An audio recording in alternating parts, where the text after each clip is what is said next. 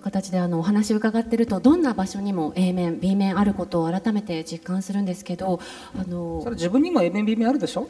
そうです。どん、ね、人間にもそうですよね。よね。うん、ねあの物事を見る角度を少し変えるとその遠い国の人事だったこともこう自分事化できるっていうことはよくあると思うんですがあのここで難しいことと普段ちょっと敬遠されがちな環境問題についても同じことが言えるのではないかなと思うんですけれどもお二人は環境問題というものを身近に感じる自分事化できる瞬間ってありますか？まずは吉田さんいかがでしょう？なんか環境問題っていうのは正直今まで考えたことってアフリカに行っててもなかったんですね。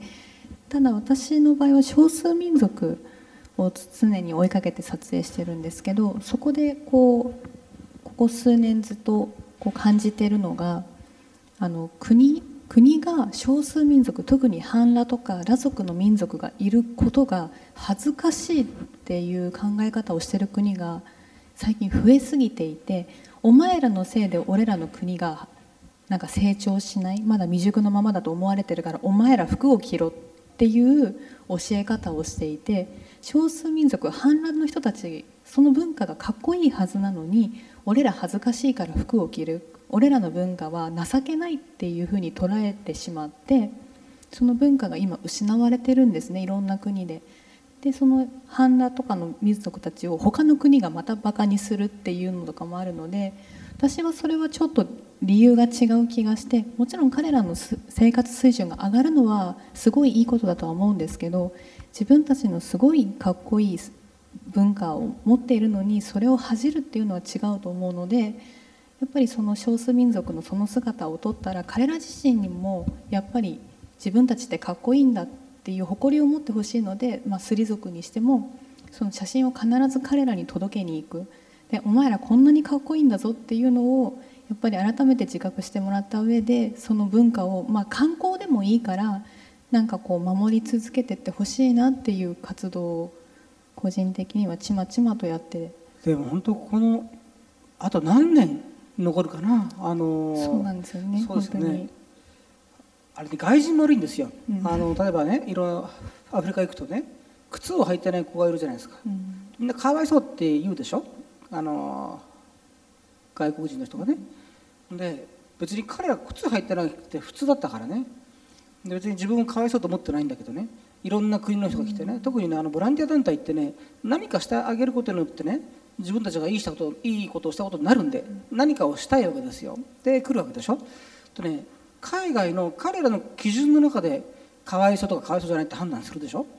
靴を履いてないイコール貧乏イコールかわいそうになっちゃうんですよそうするとこう靴を配ってねそうするとねあの靴をもらった子は初めてそこで「え僕ら貧乏だったの?」とか「かわいそうだったの?」ってなっちゃうんですよねだから本当にあれはでその白人の方と喋ってるとねもうね自分たちはいいことをしてるんだっていうふうにもうそう思って本人は思ってるんでねだからなんでしょうね。でそれそれはやっぱ気持ちいいのかもしれないしね。でも本当に思うのは自分たちの基準を持ち込むことが果たして本当にいいいいことかどうかって思いません、多様性を失わせてしまうということですよね。うん、要するにさっきおっしゃったようにね彼らがずっと守ってきたことを否定されるわけじゃないですか。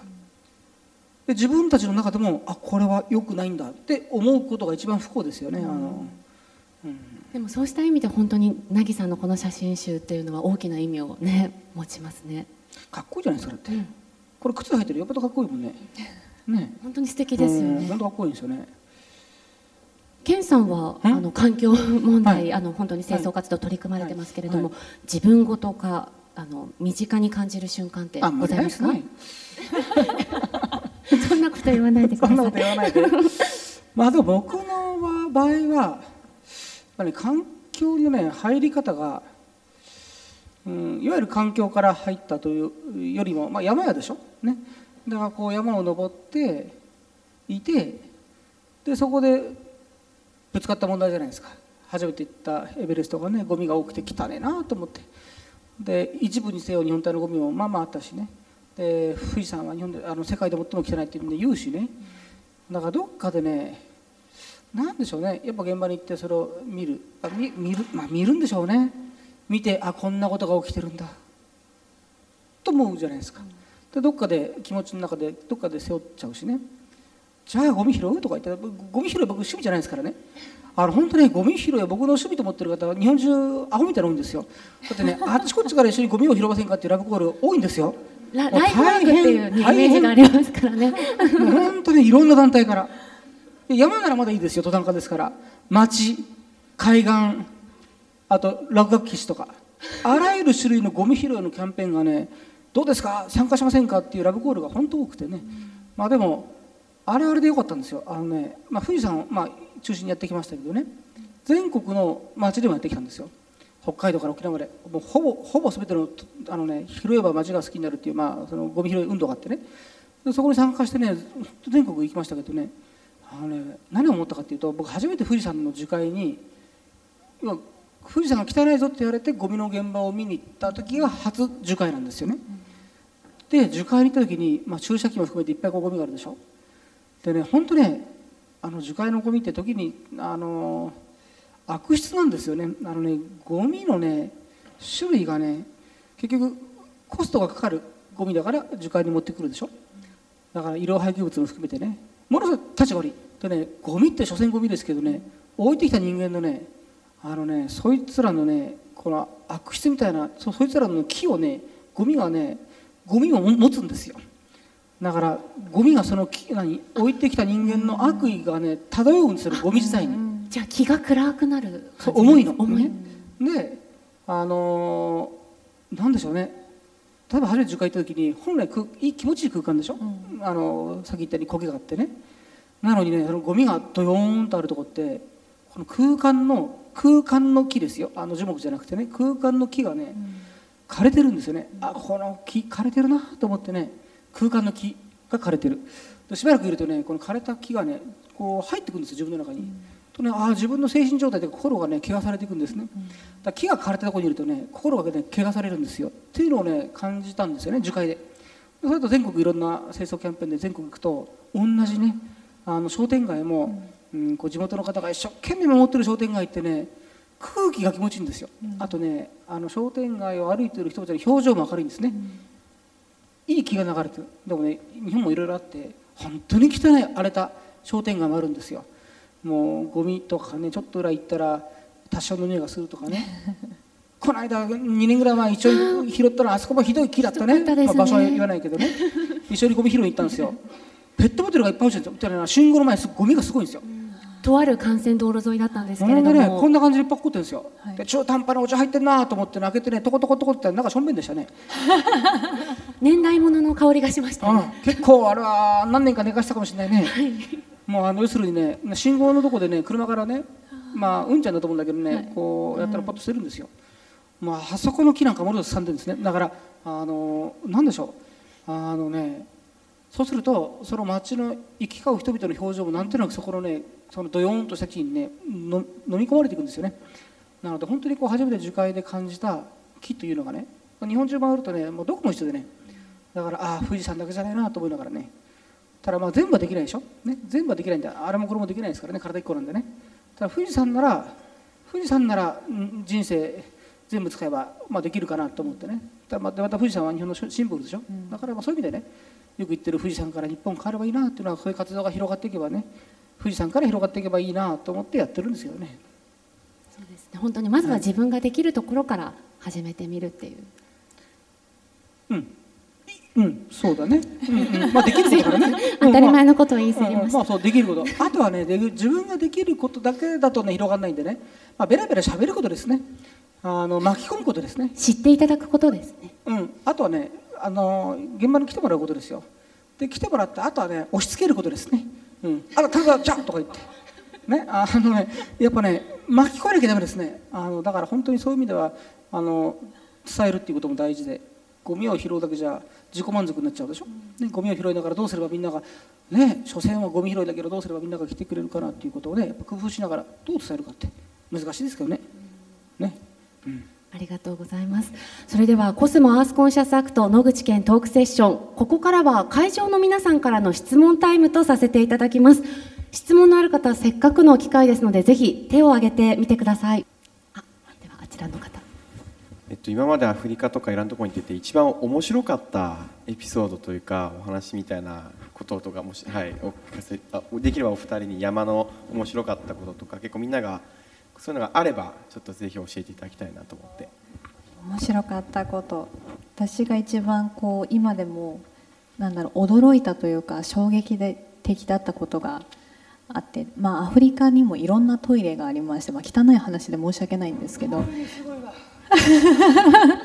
そう。まあ、それは私はネガティブな意味で捉えてないのでここでお話しするんですけどウガンダの最北端の町に行った時にあのトイレを貸してほしいっていう話をしたら公衆トイレが3つあるって言われたんですね。でその3つのうち使えるのは1つだけだって言われたんです。でそこの場所を聞いて行ったんですけどまあ説明が何個目の木を右とか左とかなんですよ。なのでどの木かが分かんなくてでまあ一応トイレがそこにあったんでで開けたらまあ汚いんですよ。でこれが一番綺麗なトイレなのかって思ってそのトイレをはいわゆる日本の和式和式のトイレでであのなんて言うんだろうもう擦り切れいっぱい綺麗に埋まってたんですね。でもまあこれアフリカだからと思って、まあ、こんもりしてたんですけど目で見る限りは土だったんですよ。使わなすぎてほこりがたまって土ぼこりがたまってこんもりになったのかなと思って、まあ、そこでおしっこをしてたんですね。そうしたら私のおしっこに反応したそれが便器が波打ったんですよ。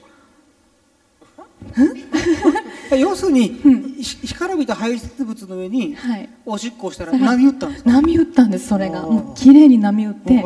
で何が起きたんだろうと思ってでもおしっこ止まんないからしゃがみながら見てたんですよ、うん、そうしたらピチピチピチピチってちっちゃいミミズみたいなのが飛んでくるんですよ。でよくこう顔近づけて見てみたらもうそれはもう全部のそういうちっちゃいミミズみたいな要は寄生虫みたいなのが顔を出しててえその乾いたうんちから？うん、もううんちっていうかもう、はい、そこからこう顔出はい、あまりにも多すぎてもう波打っちゃったんです動いて。久しぶりの水だっていう。それはすごいですね、はい、え何その乾いた湯にうんちの中からにょーっと出てきたんですか？そうなんです。もう全部がそれだったんですね。おおもうそれじゃあ湯におしっこ待ってたんだね多分ね。そう待ってたんです喉かいた多分ね。そう。あじゃ喜んだんだね。はい。すごい経験したなっていう。なかなかハードな経験を。それはすごいですね。そういやトイレはねあれは着るもんなのかな。まああの小屋のトイレっていうよりもね公衆、まあ、公衆まあ、あのちょちょっとこう壁があるだけですよね。とねやっぱね人間ってジャングルの中にいても誰かに見られてるとなんか気づきますね。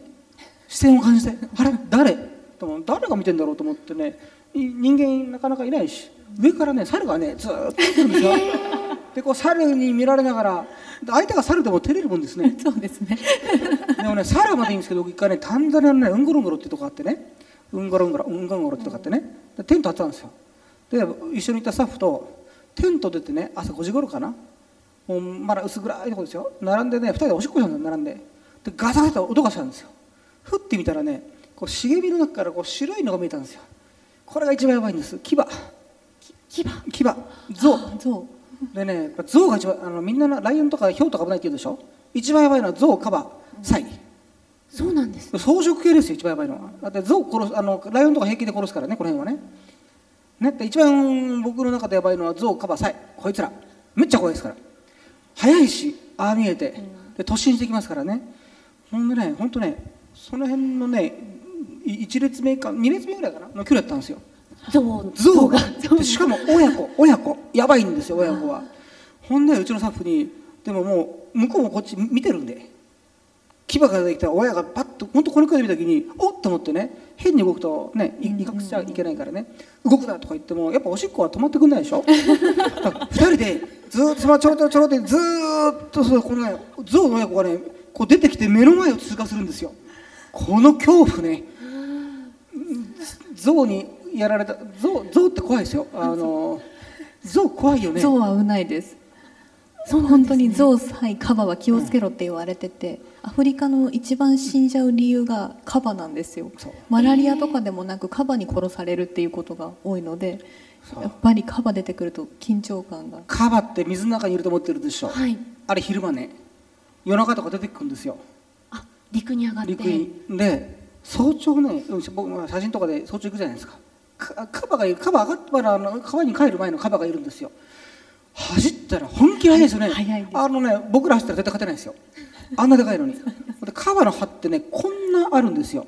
で噛まれたら体真っ二つになるんで、だからそのアフリカの人はね朝かあの水を汲みに行く基本的に水汲みに行くんだよねみんなね。で水を汲みに行った時にカバと遭遇するとやられちゃうんです。あとあそこのね湖に巨大なビクトリア湖ってあるでしょあれ定期的に氾濫するんですよ、ね、で氾濫すると近くの村は水浸しになるじゃないですか、そこにカバが早く来るじゃないですか。あとワワニもね。でそこでねカバに村人が噛まれて死ぬんですよ。カバ怖いカバゾウサイこれめっちゃイメージが覆りました。なんかこうのっそりのっそりしてるんだと思ってましたけど。いやだから本当ね、でも動物ってやっぱ動物多いから面白いですねアフリカね。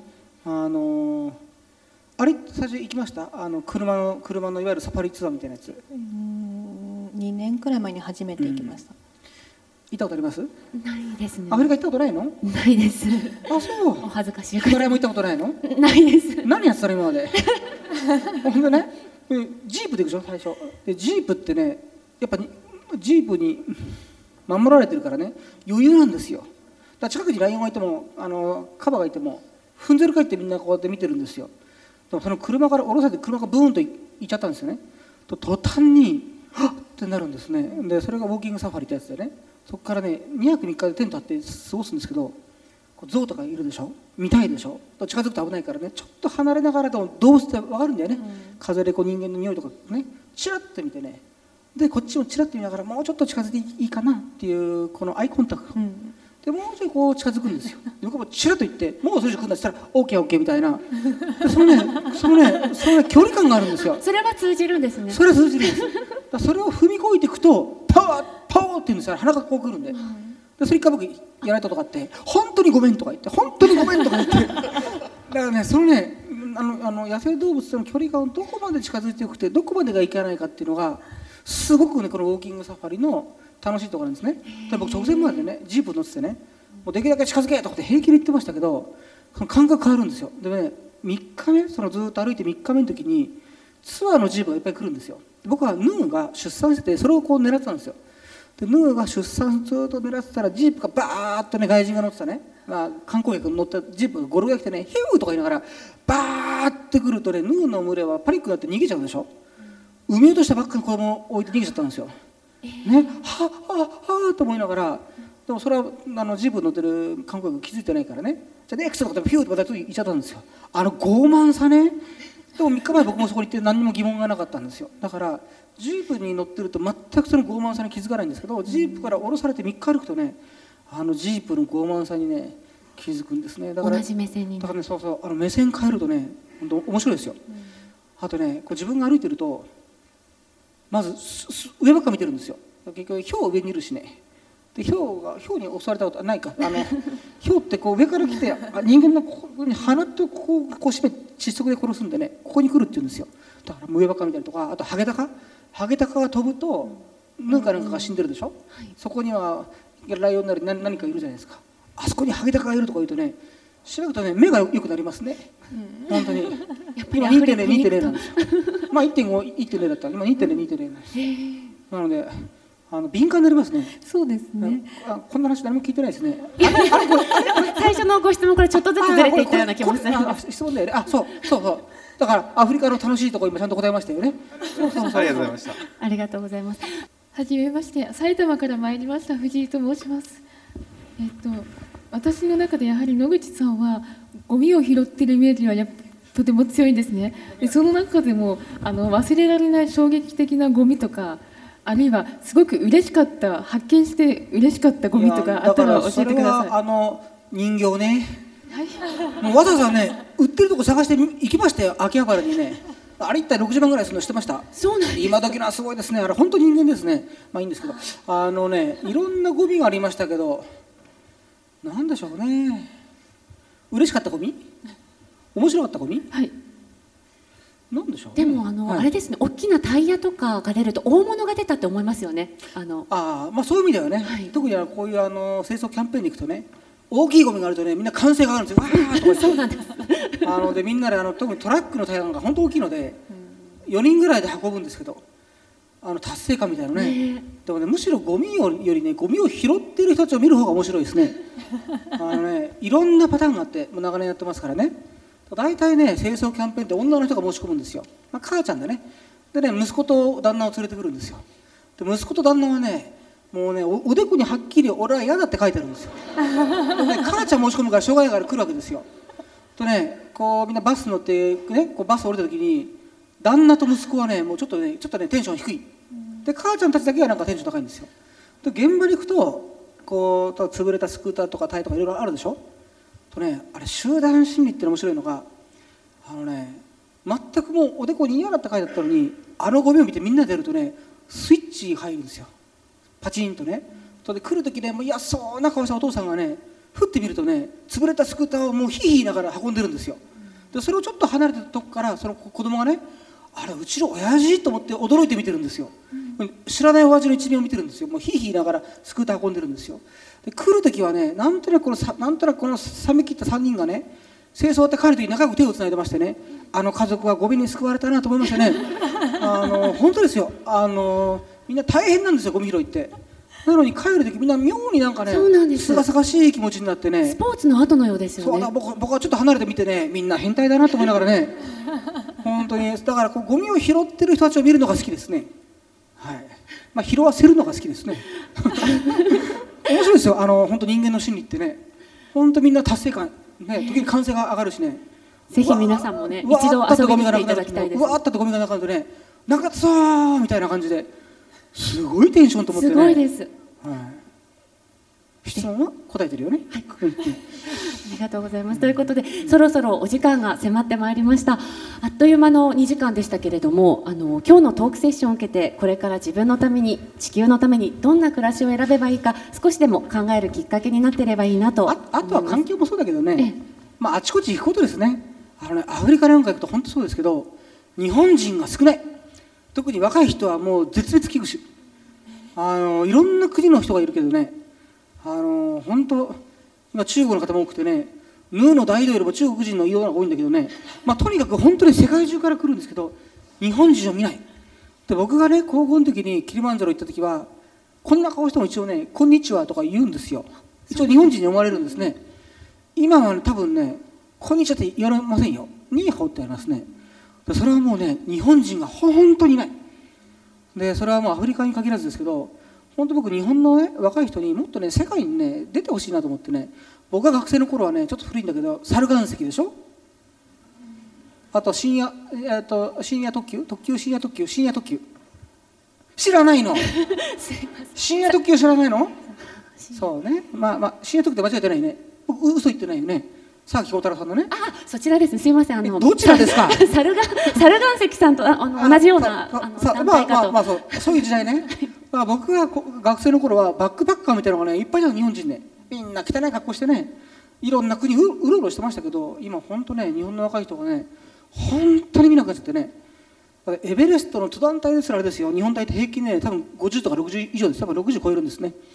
で海外の隊はね2 3 0代がいっぱいいるんですけどねだから本当に日本の若い人にもっとねこのザックス背負ってねさまよってほしいなと思いますけどね。思いません？思います。では最後に吉田凪さんからも一言会場の皆様にメッセージをいただけますか？